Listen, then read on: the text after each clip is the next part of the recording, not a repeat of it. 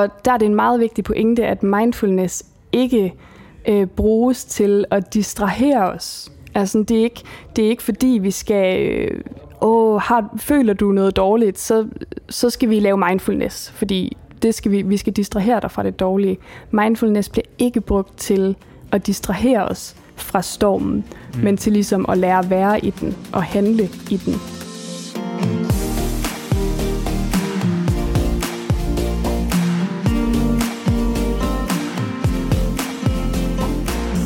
Velkommen til træningsteamen. Træningsteamen er for dig, der vil have mere viden om styrketræning og om kost. En podcast fri for bro science og quick fixes. Vi er din værter, Steffen Fisker. Og Nikolaj Bak. Jeg er medejer af Styrk og har en bachelor i idræt. Jeg er også medejer af Styrk, og jeg har en bachelor i medicin med industriel specialisering. Og hvis du, kære lytter, kunne tænke dig en uforpligtende snak med os, eller en af vores trænere og coaches i Styrk, så er det bare at klikke ind på styrkmig.dk. Fedt, og du havde sat videoen til at optage, ikke? Ja, den Godt. står her rød derovre. Godt nok. Jamen, så, det Så, var fordi, øh, før havde du vendt kameraet om, så man kunne se det. Ja, du kan gå over og vende kameraet ud, hvis det er. Nej, Nej, det var okay, Ja. okay, okay. Det kunne ellers være rart. Men øh, fair nok. Ja, apropos video, så er vi jo også på YouTube med den her. På Og. Hvis du ser med på øh, YouTube, må du rigtig gerne øh, like videoen og smide en kommentar derinde. Abonner på vores øh, materiale. Yes, det tænker jeg folk, de gør i forvejen. Klart. Hvis ikke, så er det en rigtig dårlig beslutning, de har taget, som mm. de hurtigt skal lave om på. Eller hvis man lytter med på sin podcast-app, så må man meget gerne give os en god anmeldelse derinde, hvis man nyder at lytte med. Og hvis ikke man gør det, så burde man jo lytte til noget andet. Ja. Ja.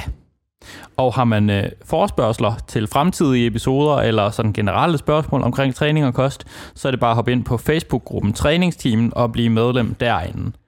Det vil være en god beslutning. Nu venter jeg på din segway til dagens emne. Jeg har ikke nogen segway, Skide godt. øhm, fordi det er jo sådan, at vi har øh, Camilla med som gæst i dag, og hun har både stået for jamen, alt fra mad til selve emnet for den her episode. Ja. Så vi er her faktisk bare. Vi er lidt gæster i vores egen podcast. Nu skal vi selv lære noget. Ja, Ja. det bliver, øh, det bliver spændende det her. Camilla, velkommen til dig. Tak skal du have. Hvem er du? Ja, hvem er jeg? Jamen, øh, jeg er selvfølgelig træner og coach i Styrk Aalborg. Og øhm, så, er jeg, så er jeg øh, vaneterapeut og overspisningscoach. Og øh, er der noget, jeg har glemt at sige? Jeg har skrevet speciale i ACT, Yes. som øh, måske er relevant at nævne, fordi øh, dagens emne lidt udspringer af interessen for ACT. Ja. Yes. Og vi har jo vi har faktisk optaget rigtig mange episoder med dig. Dem kan vi lige snakke om til sidst i episoden her. Men i episode 120 har vi jo netop snakket om, øh, om ACT. Og øh, i dag så skal vi dykke ned i en af, mm, ja vi er jo egentlig i en af kerneprocesserne kan man mm-hmm. sige, øh, i den her tilgang Acceptance and Commitment Therapy. Så hvad er det vi skal snakke om i dag? Jamen, i dag skal vi øh, snakke om mindfulness. Okay. Så Steffen, hvis du lige finder øh, røgelsespindene og yogamotterne og måske noget Enya-musik. Yep, så er jeg klar. Ja, ja. perfekt. Og skrædderstilling. Fordi Det er lyder det, faktisk lækkert. det, det, det, det lyder lyder faktisk- lidt wellness Det lyder lidt dejligt Ja. afslappende. Det, Fordi er det, er det ikke det wellness, nej, slå, er det ikke det mindfulness, det er? Det er jo øh, det er nogle af myterne går på i hvert fald, og det er også det, vi skal prøve at øh, øh, slippe lidt afsted fra i dag, øh, for at få et lidt andet syn på, hvad mindfulness er, og hvad mindfulness også kan være, og hvad det kan. og hvad det kan, Ja. og hvorfor det er vigtigt, at vi nogle gange tør at øh, give os hen til øh, mindfulness og tålmodighed, frem Mhm. for at øh, ty til problemløsning nu og her. Ja. Ja, fordi der er nok mange, der har en eller anden, inklusive mig selv, har sådan en eller anden aversion mod ordet mindfulness. Altså, det, ja, det, det, alt kribler i mig, når jeg hører sådan ordet mindfulness, også selvom jeg egentlig godt ved, hvad det, sådan, hvad det drejer sig om. Men du er da så Men- holistisk. Ja, åbenbart ikke, åbenbart ikke nok til at være sådan helt over i, øh, i, i at være ren mindful, fordi for mig så lyder det sådan, altså, og det tror jeg, der er mange, der forbinder det med sådan, mm, det ved jeg ikke, røgelse og yogamusik og sådan noget. Nu skal vi virkelig mærke efter ind i os selv. Nu vil jeg godt invitere til, at vi mærker ind i os selv-agtigt. Øhm, hvordan tror du, det kan være? Jamen, jeg tror, det er fordi, at mindfulness øh, i hvert fald tidligere og i mange år ligesom er blevet øh, brugt som en term for øh, meditation, blandt andet, mm. og øh, måske i sammenhæng også med noget yoga, for eksempel. Yoga har helt sikkert også mange forskellige betydninger, alt efter hvem der laver det, så øh, for ikke lige at placere yoga i en, i en meditationskategori. Øh, men det er jo lidt sjovt det her med øh, mindfulness-ordet, fordi nu har jeg selv en, en bog til at ligge her på bordet, øh, som hedder Mindfulness i terapien. Mm. Og øh, selvom jeg ved, hvor vigtigt mindfulness er, og ligesom kender til de her nuancer i det, så har jeg det på samme måde som dig. Hver gang jeg kigger på den bog og ser mindfulness-ordet, så får jeg sådan en fornemmelse af, åh, den, det er ikke den bog, der står først på listen, fordi mm. mindfulness er ikke så vigtigt. Så det er som om, at, at øh, man er lidt biased øh, på grund af de her mindfulness-myter. Ja, det er lidt sjovt. Også fordi, øh, uden sådan at være professor i engelsk, men jeg tror sådan, den, hvis man kunne oversætte mindful, altså to be mindful vil være sådan, være opmærksom, være bevidst om ja. et eller andet. Øhm, men ja, det har bare sådan en eller anden en eller anden klang, som man lige skal fordøje, fordi at der er faktisk rigtig, rigtig meget godt at hente i det. Ja, og ja, det har, det har en eller anden klang over sig, og jeg ved godt, at det nok kommer til at tage lang tid, både for os, der kender til øh, nuancerne i mindfulness, og især til, til lytterne derude, som, som er interesseret i at gå mere ind i det her mindfulness, ligesom at, at slippe af med den her meditations øh, yoga-klang. Men øh, vi vil i hvert fald gøre vores øh, forsøg mm. på det i dag. Mm. Skal vi starte med at kalde det noget andet så nu, eller venter vi med det? Vi kan også bare prøve at afstigmatisere det. Det er ja. simpelthen. Og, altså, vi kan sige, hvis lytterne de synes, det her det, det lyder lidt for meget af yogamusik, så hver gang vi siger mindfulness, så skal de bare tænke på, at vi siger opmærksomhedstræning. Ja, for det er ja. jo faktisk det, øh, det er jo faktisk det, det også bliver kaldt i, i ACT, øh, når man sådan læser i teoribøgerne. Det er opmærksomhedstræning.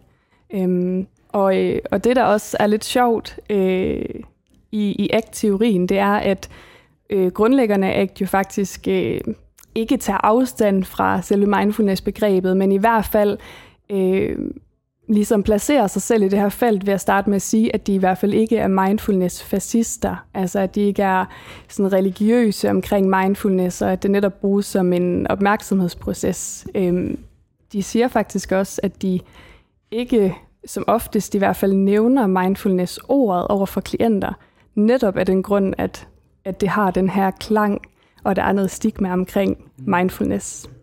Så de sætter bare nærmest folk i gang med øvelserne, i stedet præcis. for at sige, hvad de gør. Lige præcis. Så kunne man for eksempel bruge ord som, øh, vi skal prøve at træne din, din øh, opmærksomhedsevne, eller ja, noget helt andet, øh, som er relateret, relateret til klientens problem.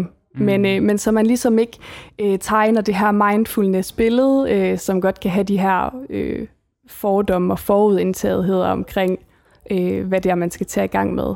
Mm. Ja. Ja, så om man kan lide ordet eller ej, øh, så kan man næsten ikke sige, at jeg gider ikke benytte mig af det der mindfulness. Fordi det, det tænker jeg, alle de gør i et eller andet omfang. Alle gør det. Man gør det nok specielt, når man er personlig træner eller coach med sine klienter. Ja, det gør man. Og, øh, og det, der jo faktisk er ret sjovt ved det her mindfulness-ord, det er, at mange måske kobler det til noget med ro, noget med, at man skal føle en eller anden form for velbehag. Mm. Øhm, og det er, det er slet ikke, hvad mindfulness er. Øhm, mindfulness kan også, man kan være mindfulness, øh, eller mindful, når man skændes med sin partner, eller når man træner, eller når man skynder sig. Øh, og det er jo det, der er så, så skørt, at det faktisk er næsten det modsatte af, hvad vi, hvad vi har fordomme om mm. mindfulness. Så hvordan, hvad vil det sige at være mindfulness? Jeg har, nu har jeg hele tiden wellness i hovedet, det ved jeg ikke hvorfor. Hvad vil det sige at være mindful i de situationer? Jamen, at være mindful øh, betyder jo egentlig øh, blandt andet, at man vender blikket indad og ligesom kan være opmærksom også på de processer, der sker indeni, eller på de følelser, der er indeni. Og øh, nu er det jo nogle gange sådan, at følelser er ikke altid særlig rare. Øhm, og det er præcis det, man også arbejder med i ACT. Altså, hvordan kan man bruge de her opmærksomhedsprocesser til at, øhm, at lære at blive bevidst om, øh, hvad det er for nogle tanker, følelser, svære tanker og følelser nogle gange, der, der er indeni, og hvordan kan vi bruge opmærksomhedstræning til at lære at rumme dem også. Og øh, når man for eksempel er i et skænderi, så, øh, så kan man godt mærke, at man er sindssygt vred. Man kan mærke, øh, måske kan man mærke, at kroppen ryster, altså hænderne ryster. Øh, måske kan man mærke, at man har ondt i maven. Det er også at være mindful. Mm. Ja. Så sådan at, at være opmærksom på, på indre signaler og opmærksom på situationen lige nu. Præcis. Øhm, I ACT har vi jo den her kerneproces, der hedder, øh, der hedder sådan opmærksomhed på nuet, som jo også er rigtig meget mindfulness. Jeg følte mig sådan lidt... Ja, ja, som sagt, nu nævnte jeg jo den der version, jeg har mod ordet, og jeg følte mig sådan lidt, ej, det gider jeg fandme ikke benytte mig Og så kom jeg egentlig til at tænke på, hvordan en træningssession med en klient var. Øhm, og det kunne starte med sådan, hvis klienten kommer og siger, åh, oh, jeg er godt nok lidt presset i dag, at vi så snakker om, om så, bliver det også, så bliver det måske også rart lige at have en oplevelse nu, hvor man kan få lov at være lidt i kroppen, øh, i stedet for at være i hovedet, hvilket jo er 100% øh, en mindfulness-oplevelse, vi er i gang med der, så allerede fra starten er den ligesom rammesat, og så derfra, jamen, så er det jo en lang session, hvor man snakker om, okay, hvordan føltes det her sæt? Øh, kunne du mærke det i de her muskler? Skal vi lige prøve at justere lidt på, hvor øh, du har dine albuer i den her pressebevægelse, eller hvad det nu er. Og alt det handler jo om at mærke kroppen, og hvordan man bevæger sig. Lige øhm, præcis.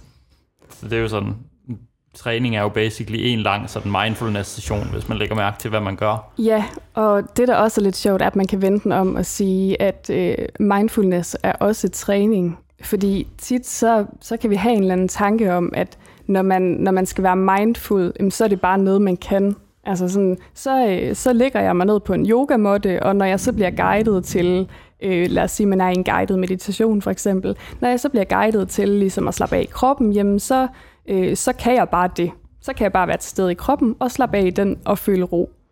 Og øh, det er ikke, hvad mindfulness er. Øh, mindfulness skal trænes ligesom en muskel.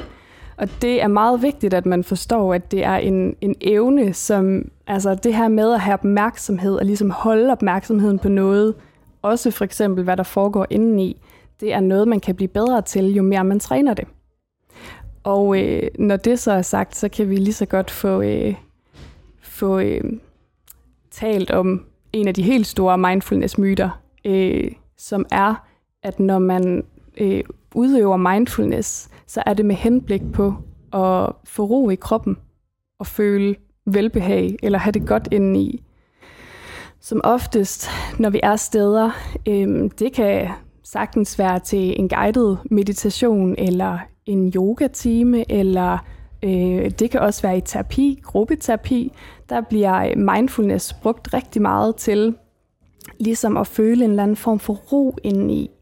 Det der bare er problemet er, at, at man ikke kan tvinge øh, folk til at føle en ro indeni. Og derfor er den mindfulness, man arbejder med i ACT, og ret opmærksomheden på, øh, hvad der foregår indeni, øh, hvad der sker med kroppen, uden at man ligesom tvinger øh, folk til at skal føle noget bestemt. Så tit kan, der godt, kan man godt føle det her pres omkring, okay, nu ligger jeg mig ned på den her yogamåtte, og øh, nu, skal, nu skal jeg føle ro i kroppen. Mm. Og det eneste, man kan mærke, det er hjertet, der hammer afsted, og tankerne, der bare kører. Hvorfor kan jeg ikke mærke ro, og hvorfor kan jeg ikke ligge stille, og hvorfor hammer mit hjerte, og jeg kan overhovedet ikke føle noget, og der er i hvert fald ikke nogen ro. Og så er man jo stresset, og har måske endda svært ved mindfulness. Øh, bare det at være mindful nok til at kunne lytte til den stemme, der taler til en, i det man ligger på den her yogamåtte. Altså den fysiske stemme, den der for eksempel mm. guider øh, den her mindfulness-session. Øh, Så mindfulness er ikke med henblik på, at man skal føle noget bestemt indeni. Nej, så der er ikke sådan en dagsorden på forhånd om, at du gør det for at opnå den her specifikke følelse eller oplevelse, andet end at være til stede i ja. din oplevelse. Ja, lige præcis. Ja. Øhm, det kan man sige jo også måske endda øhm, understøtter det formål, øh, de fleste har med at udøve øh, en eller anden form for mindfulness, uanset om det så foregår i grupper eller øh, en til en. Det er jo, at man godt kunne tænke sig, at vedkommende, der øh, skal lytte øh, til øh, den mind, mindfulness guidning, man laver, øh, og som ligesom skal prøve at, at lave, eller prøve at øve øh, evnen at være mindful, ligesom lytter til, hvad man siger. Det er jo også en øvelse i at være opmærksom. Mm. Men hvis, hvis man på forhånd har lagt et eller andet pres om, at man skal føle noget bestemt, så vil det øh, sjældent være særlig nemt at lytte til, hvad der bliver sagt, fordi så arbejder man på højtryk i hovedet på ligesom at gøre det, der er formålet med øvelsen. Ja, så mindfulness er ikke noget, man føler, det er noget, man gør. Ja. Du, du sagde noget øhm, til os inden i episoden, da vi lige snakkede om, kort omkring det her med, at der er mange, der kan være sådan, ej, det der mindfulness er ikke noget for mig. Her er sådan en, der handler. Ja. Men at mindfulness i sig selv er en handling. Ja, det der er meget sjovt, det er, at, øhm, at der er mange 100% inklusiv mig selv, som har haft vildt svært ved at tage det der mindfulness-begreb med ind i arbejdet med klienter. Dels fordi man godt kan have sådan en, øh, jeg kan godt som coach have en, en fordom om, at mine klienter vil rulle med øjnene, når nu jeg bringer øh, et eller andet mindfulness-baseret med ind i, i vores forløb. Og dels fordi jeg godt selv kan have den her, vi skal handle.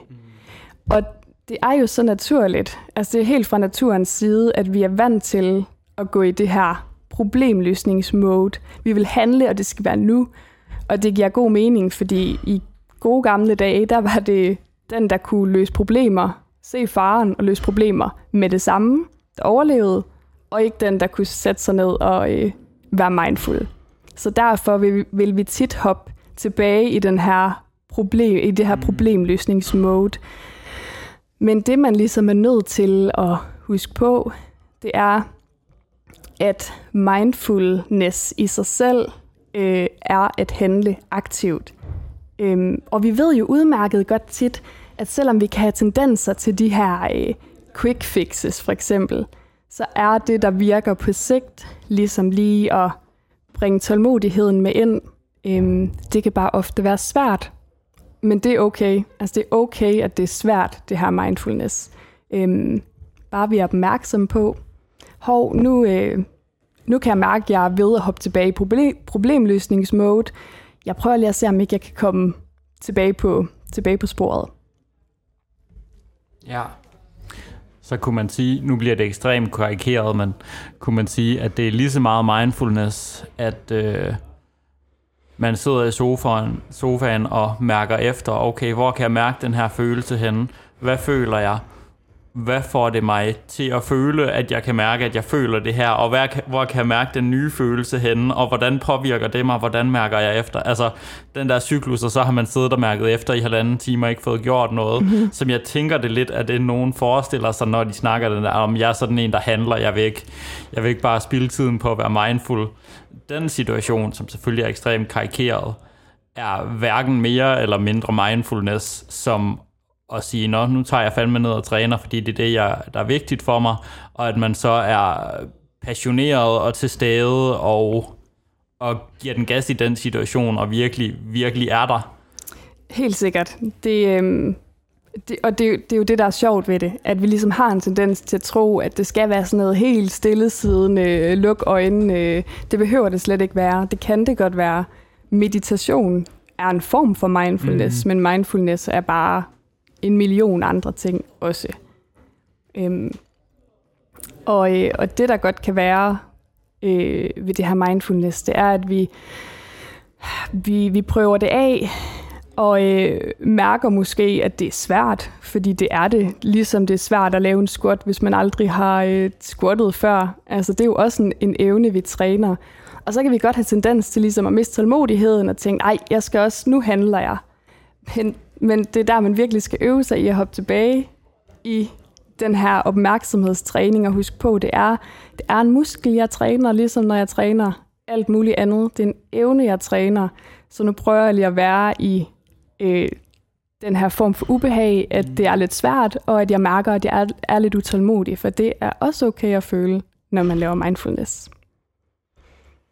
Så er der nogle måder, man sådan kan mm, bruge mindfulness på, eller ting man sådan, hvis man gerne vil være mere øh, opmærksom, mere bevidst øh, omkring et eller andet. Altså, nu kunne du jo, jeg forestiller mig typisk til sådan en trænings- og spisevaner, og, og i den sådan, øhm, den sådan sfære, at du har erfaring med det.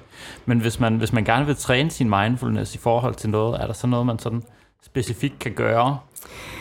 Altså, der er jo, øh, der er jo mange forskellige mindfulness-øvelser. Der er, der er deciderede øvelser, som øh, er sådan mere opsatte. Altså, nu går jeg i gang med at øh, lave en eller anden form for bevidsthedstræning. Det kan være små øvelser, som at øh, kigge ned på sin hånd og kigge på strukturerne i hånden, eller øh, kigge kig rundt i rummet. Nu skal jeg prøve at øh, finde alt, hvad der er grønt, og sådan ligesom øh, prøve at øh, træne min bevidsthedstræning derigennem.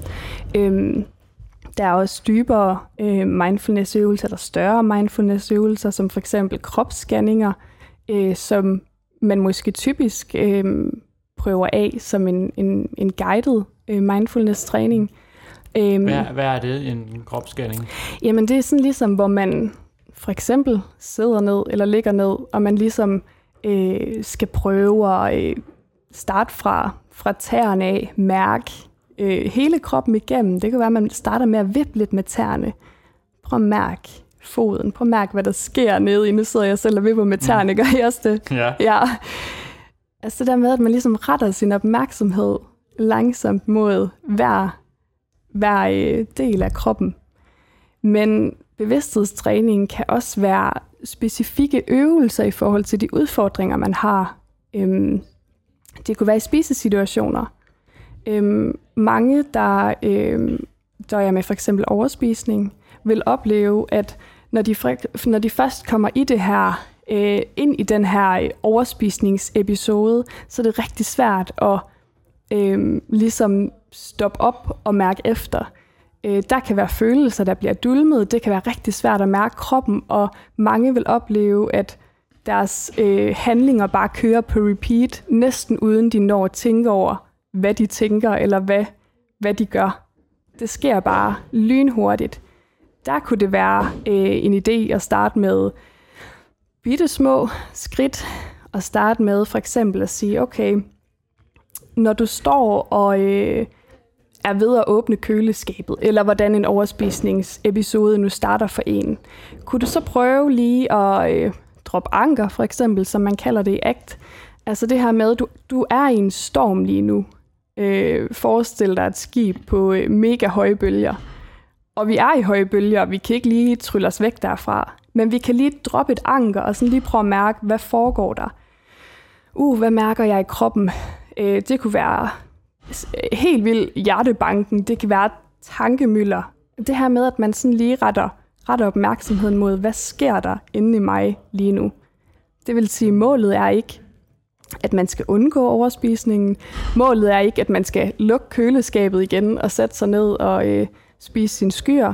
Målet er bare lige til en start og ret øh, opmærksomheden indad og prøve at droppe anker midt i den her storm, inden vi sejler videre. Ja, så det er sådan en aktiv ting, man lige... Altså... Det er en aktiv ting, ja. man gør, og det er, det er svært. De fleste vil opleve, det er svært. Det er simpelthen noget, der skal trænes. Jeg har lagt mærke til det tit, når jeg lytter til den samme lydbog. Hvis jeg er ude og køre eller et eller andet, så hører jeg til den lydbog. At der er der tit et eller andet spot, hvor mine tanker lige driver et andet sted hen, og så har jeg ikke lyttet til den her lydbog. Så spoler jeg 30 øh, sekunder tilbage, og det kan godt gentage sig sådan 5 otte gange, eller sådan noget, hvor det samme stykke, at det, der driver tankerne væk igen. Men jeg kan altid gå tilbage, og på et eller andet tidspunkt, så fanger man det alligevel. Det er sjovt. Jeg har det på fuldstændig samme måde, både med podcasts, øh, lydbøger og også helt almindelige bøger. Øhm, og det er faktisk også noget, man kan bruge som eksempel, hvis man synes, det er lidt svært at forstå det her med, hvordan man laver opmærksomhedstræning. De fleste kender det her med, at man læser en side i en bog, og øh, øjnene følger ordene ned langs, men når man når ned, øh, måske midt på siden, så øh, opdager man, at man overhovedet ikke aner, hvad man har læst øh, de sidste mange linjer. Og det er fordi, at vores hjerne vil hoppe ud af den her opmærksomhed. Øhm, og så er det, at vi kan observere, hold da op, der hoppede jeg lige af sporet og begyndte at tænke på noget andet, hvad vi skulle have til aftensmad i aften. Jeg prøver lige at hoppe tilbage ned på linjerne, og ret min opmærksomhed, træne min opmærksomhed, så vil man hoppe af sporet igen på et tidspunkt. Det er helt naturligt, men jo mere man øver det, jo bedre vil man blive til det. Mm. Jeg kommer, øh, jeg kommer sådan i tanke om en øvelse fra Ross Harris, ham øh, aktfyren her, øhm, som han kalder flavor and savor. Og det er egentlig det er sådan en øvelse til primært at arbejde med sine værdier, men det er samtidig en øvelse, der gør, at man virkelig kommer til stede i nuet, altså og ligesom får sin opmærksomhed rettet mod, hvad sker der lige nu her, så jeg får mest muligt ud af det. Og det tænker jeg i virkeligheden, det, det er noget, som rigtig mange gerne vil være bedre til i deres liv, fordi det er jo det, livet handler om. Det handler om at være til stede, mens det er der, og ikke hele tiden være i, hvad der er sket, og hvad kommer til at ske. Øhm, men, men ja, den kalder han ligesom flavor and savor, hvor det er sådan, at man tænker en specifik situation, der sætter man en specifik værdi ind, som man har. Altså det er jo så der, hvor man flavor, det, altså krydrer. Man krydrer sådan situationen, og så nyder man sådan ligesom resultatet af det bagefter. Altså, hvor det kunne være, jamen i en klientsession kunne det for eksempel være, at hvis, hvis jeg godt kunne tænke mig at få mest muligt ud af den oplevelse, men specielt at klienten får det selvfølgelig, at så kunne det være, at jeg øvede mig på, at lige nu, når vi står og snakker om den her øvelse, så er det det, jeg har fokus på, og sætter min øh, værdi om passion i spil, for eksempel der, altså virkelig snakker passioneret og nørdet omkring det her, og viser min glæde ved det, øhm, fordi at jeg ved, at det sandsynligvis også smitter af på den anden, og så bagefter, så kan man, sådan, så kan man nyde resultatet af dels at have gjort sig umage i den situation, men også have været til stede i den. Det, det går meget godt i, i spil med det her. Nu har vi øh, før lavet podcasts om øh, altså for eksempel overspisningssituationer, og det her med, øh, hvordan man kan lære at nyde maden, altså træne sig selv i at, at mærke, hvor man er på nydelsesskala. Det er jo også at være mindful. Altså man kan jo lave mindful spisning, hvor man er til stede i sit måltid, øh, på bag, også på baggrund af en eller anden form for værdi. Ikke? Men jeg tror, at de fleste øh, hellere vil være øh, mindful i deres spisning, end de vil øh, være uopmærksomme i deres spisning, og måske komme til at spise alt for meget, og bagefter ligesom mærke, at man har sindssygt ondt i maven, og øh, alt, hvad der ellers følger med. Jeg kan komme i tanke om virkelig få situationer, hvor der rent faktisk sker noget. Altså, så kan det være, at man ligger på en strand og dagdrømmer eller et eller andet, fordi at man ligger og slapper af, og der ikke sker noget lige nu. Men jeg kan komme i tanke om virkelig få ting, hvor man ikke har lyst til at være mentalt til stede i den situation, og ligesom være i nyden, med, med mindre vi snakker et eller andet sådan frygteligt traumatiserende eller sådan noget, så tænker jeg, at det for langt de fleste vil være enormt givende, hvis man var mere sådan til stede mm-hmm. i sit liv. Helt sikkert.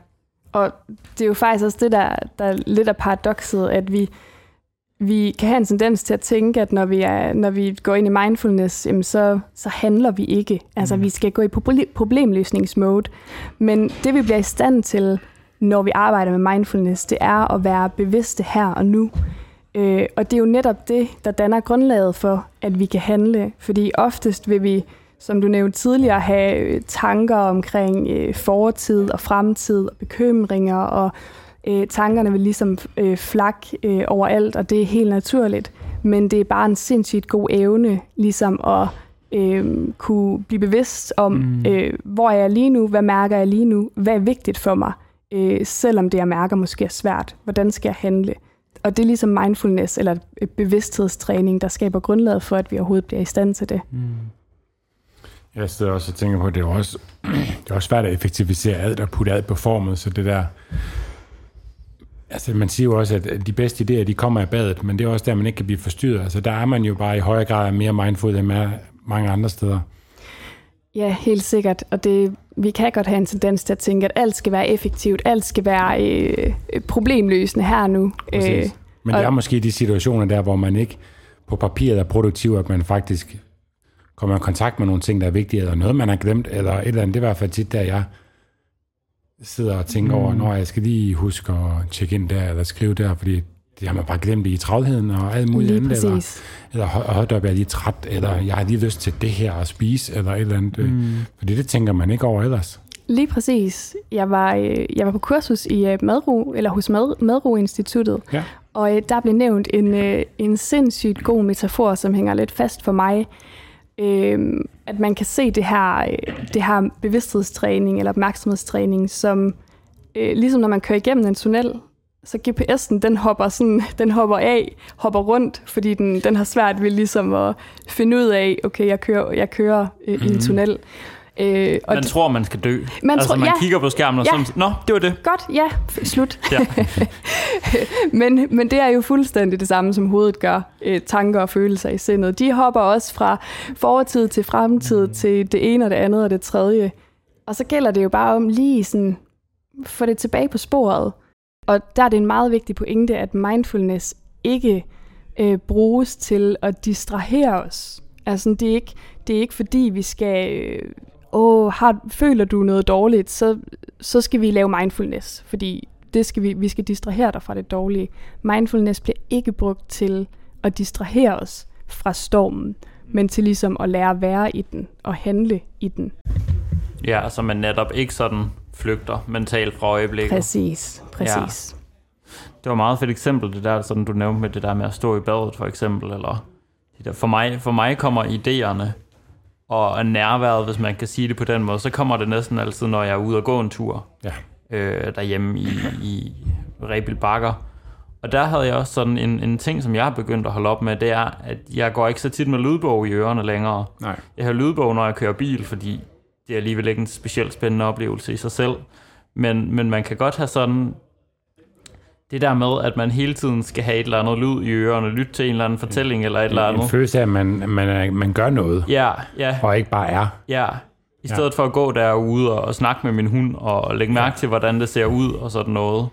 Ja. Øhm. Jeg tænker også nogle gange over det, det ved jeg ikke, om nogen, det resonerer ved nogle af jer, men altså tit tænder man jo måske lige fjernsyn om aftenen, ikke? Ja. eller om eftermiddagen. Men, men man kan, I kan måske også kende nogle af de episoder, hvor man faktisk bare lige ligger sig på sin forældres sofa og lige lukker øjnene lidt. Og så kan man godt ligge der en halv time og bare forsvinde helt ind i nogle tanker, og det er jo fantastisk. Mm-hmm. Mm-hmm. Altså det, det tænker jeg da også, hvorfor gør jeg ikke det noget mere? Ja. Det er bare lige det der med sådan lige sætte sig ned, og så ikke tænde fjernsynet. Og altså, det, det er nemlig tit den følelse, skørt. man får. Ja, ja, fordi når man så af en eller anden omvej bliver øh, lukket ind i det her mindfulness, øh, det kan være, at man har en, øh, en coach eller en træner eller et eller andet andet, som, som ligesom lokker ind til at lave en mindfulness-øvelse, så tænker man nemlig tit, hvorfor gør jeg ikke det her noget mm. mere? Ja, det føles fantastisk. Men det gør det, og jeg tænker også som coach, hvorfor, hvorfor bruger jeg ikke det her noget mere? Mm. Og det er jo netop også derfor, at den her episode i dag er vigtig. Altså for ligesom at få, øh, få øh, lagt nogle nuancer på det her mm. mindfulness-begreb. Det er lige før, man skal indsætte tid til ikke at lave noget. ja, ja. nu skal jeg bare kigge ud i luften, eller lukke øjnene, mm-hmm. gør hvad, hvad der sker. Men jeg tror også, vi har, og det er 100% et postulat, men jeg tror, vi har mere og mere brug for det. Blandt andet fordi, at altså, vi er i en tid i dag selvfølgelig, hvor at, at de fleste mennesker har rigtig travlt, men også fordi vi bare har de her fucking telefoner, mm. der er sådan designet til at stjæle vores opmærksomhed. Så er der bare det der FOMO, Fear of Missing Out, med, ja, med alt præcis. omkring en. Ja. ja. Mm-hmm. Og jeg, jeg tager virkelig mig selv i en gang imellem, sådan bare tage telefonen op og begå, begynde at scrolle, det helt det, uden det, at have tænkt over ja, det. Altså, det er det, den kan. Ja. Det kan, det kan også være, lad os sige, man har børn, og man gerne vil øhm, koncentrere sig mere, være, være mere øh, mentalt til stede, for eksempel når man er sammen med dem, eller når man læser godnathistorie, eller øh, under et eller andet andet øh, ritual, eller hvad man nu har derhjemme, så, øh, så kan man ligesom øve sig i, for eksempel fordi telefonen jo kan stjæle meget nærvær, så kan man ligesom prøve at øve sig i at sanse. Det kan være, at man øh, kigger på sit barn, øh, prøver at kigge på, okay, ej, prøv at se hendes smukke hår, eller hendes små, små søde fingre, eller et eller andet andet. Det kan også være, at man... Poter. Poter, poter, ja, hvis man... er gode øh, til faktisk at hive en ind i de ting, hvis, ja. man, hvis man lader sig. Altså fordi man kan gå en tur med dem, og det kan blive en lang tur, selvom det er en kort tur, fordi de stopper op, og så skal de lige se på den der bille, eller den der sten, eller den og det. Lige præcis. Kan man jo godt prøve at dykke mere med ind i med barnet, Absolut. hvis man Absolut. har overskud til det. Ja, absolut. Men det kan jo føles ligegyldigt nogle gange at, at, at undersøge en, en sten eller et ja. eller andet, ikke? Men ja, men de, man kan de, godt lære noget af De er gode til det. Ja. De er rigtig gode til ja. det. Altså, det kan også være øh, under en gåtur, eller øh, hvis man skal læse godnathistorie, og man føler, at telefonen lokker, eller at der er nogle tanker, øh, bekymringer omkring et eller andet, der lokker, øh, og ligesom stjæler nærværet, så kan man tage sit barn i hånden, sådan ligesom prøve at sanse. Mm. Altså fordi når vi sanser, bruger vores sanser, så kan vi ikke rigtig andet end at være til stede her nu, fordi sanserne sker her nu. Så ja. tvinger man ligesom sig selv til at, til at gøre det. Ja. Et meget sjovt træningseksempel er også det her med, at jeg tror, mange har, øh, inklusive mig selv, har den her idé om, at man ikke kan træne uden musik. Fordi man har ligesom trænet sig selv i, at okay, nu skal jeg til at lave et sæt på øh, x antal squats. Det kommer ikke til at føles super behageligt. Det bliver hårdt.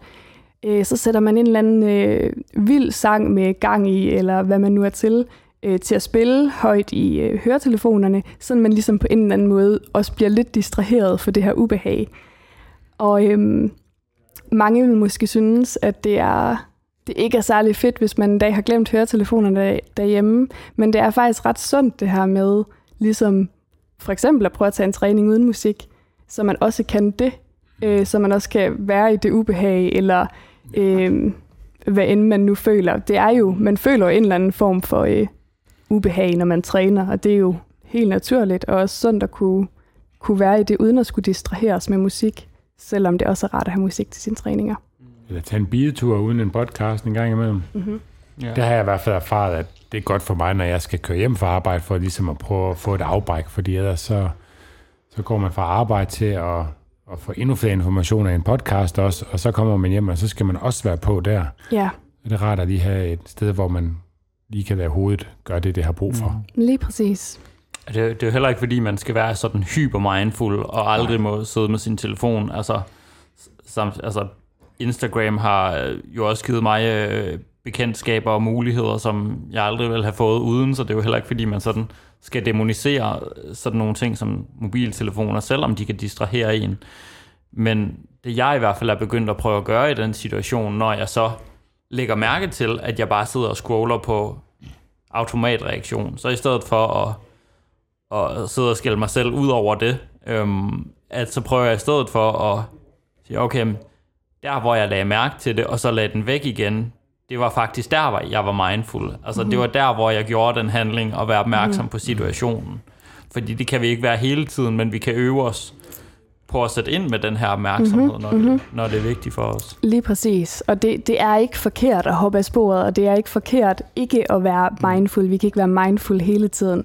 Men, men det giver mening at træne sin evne til det. Øhm, også for eksempel i spisesituationer, hvor man kan have tendens til at øh, handle på nogle ubehagelige følelser, så kan man ligesom træne sig selv til at kunne være i det ubehag, uden at skulle handle mm. på det med mad. Så der er mange situationer, hvor det giver mening, men man skal også huske, at det igen, vi er ikke mindfulness-fascister. Det er ikke, fordi man skal gå og være mindful øh, 24-7. Det, det, det er simpelthen ikke, øh, det er ikke naturligt. Nej. Men det har, altså, det har virkelig været sådan helt sådan mindblowing på en eller anden måde for mig, at sådan finde ud af, hvor stor en del af vores arbejde sådan med spisevaner og træningsvaner, der egentlig handler om mindfulness, eller der handler om at, at øge opmærksomheden på det, man gør lige nu. Også her. Altså, Også her. Det er en øhm. virkelig, virkelig stor del af det, man laver med klienter. Det er det, og det kan ja, godt... Det er jo derfor, de også kommer, ikke? Altså, ja. De ja. vil gerne have en bedre teknik i ja. XYZ. Det er jo det, det handler om. Ja. Præcis. Så øh, man behøver ikke at skal øh, til at øh, være totalt øh, verdens største mindfulness-fan, men, øh, men det kan være, at man skal øh, være nysgerrig, når der er nogen, der foreslår mm. en mindfulness-øvelse, eller når man ser en øvelse på Instagram for eksempel, som øh, kræver noget bevidsthedstræning. Mm. Og hvis man så synes, det her ord det stadigvæk er lidt svært at fordøje, så kan man kalde det opmærksomhed eller bevidsthed. Lige præcis. Øhm, og det er jo noget, som du bruger rigtig meget i dit arbejde, blandt andet med spisevaner. Nu nævnte du sådan hele arbejdet med overspisninger og hvad man bruger der, og der er jo meget, meget stor del af det arbejde, der handler om opmærksomhed og om at lægge mærke til, hvordan nydelsen falder mm-hmm, og mm-hmm. hvordan mætheden udvikler sig undervejs. Øhm, det har vi ikke været så meget omkring i den her episode, fordi det har vi faktisk optaget en hel podcast om. Mm-hmm. Øhm, den, der hedder Hverdagsoverspisning. Ja, episode 139. Du er så hurtig, Steffen. det er så lækkert. Så øhm, jeg tænker i hvert fald, at der ligger en, øh, en opfordring til at være, øh, være mere opmærksom på, øh, på de ting, man nu gør, Om det så er kost eller træning eller andre ting, der er vigtige i ens liv. Øhm, og så har vi jo også været omkring nogle konkrete måder, man kan gøre det på. Mm. Ja. Har vi øh, flere pointer, vi gerne vil være omkring her? Måske en sidste en, mm. som er, at øh, det jo ikke bare omhandler mad og træning øh, og øh, alle mulige diverse følelser. Det kan også være sådan noget som, som kropstanker, eller øh, gamle slankekurstanker, restriktive tanker, som man ligesom har trang til at handle på. Så der er virkelig på mange, det er mange, der er mange områder øh, i ens liv, hvor, hvor bevidsthedstræning giver sindssygt god mening, før man begynder at arbejde på noget kostspecifikt, for eksempel. Øhm, så, så det kan virkelig give mening at kigge ind i. Vigtig pointe. Camilla, øh, hvis man nu godt kunne tænke sig et øh, samarbejde med dig, enten i forhold til træning eller coaching omkring sine mad eller spisevaner, eller generelt bare måder sådan at håndtere livet på, hvordan øh, får man så det? Det får man ved at øh, skrive til mig på camilla Yes. Og det er Camilla med C. Ja. Måske er vigtigt. Ja, og dobbelt L. Ja. Ikke Camilla. Nej. Ja, tusind tak, fordi du ville være med. Det siger jeg også. Og tak, fordi I lyttede med. Det var så afslutningen på denne episode. Hvis du gerne vil læse mere om træningsteamen og det enkelte afsnit, så kan du klikke ind på træningsteamen.dk. Og hvis du har spørgsmål til den enkelte episode eller har forslag til emner, vi kan tage op i en fremtidig episode, så har vi en Facebook-gruppe, som du kan tilmelde dig. Facebook-gruppen hedder Træningsteamen, og herinde er der mange dygtige og kompetente mennesker, som sidder klar til at hjælpe dig. Hvis du kunne lide den her episode og gerne vil høre flere episoder, så er måden, du bedst hjælper os med det på, er ved at give os en god anmeldelse i din podcast-app. Det tager ikke mange sekunder for dig, men det gør en kæmpe forskel for os og i udbredelsen af træningstimen. Det er jo netop for dig og for jer, at vi laver træningstimen. For vi brænder virkelig for at hjælpe så mange som muligt med deres kost- og træningsvaner. Og hvis du vil læse mere om Styrk og hvad vi ellers foretager os, så kan du klikke ind på styrkmej.dk eller følge os på Instagram under navnet styrk_dk. Nu er der vist ikke andet end at sige tak fordi du lyttede med. Vi høres ved.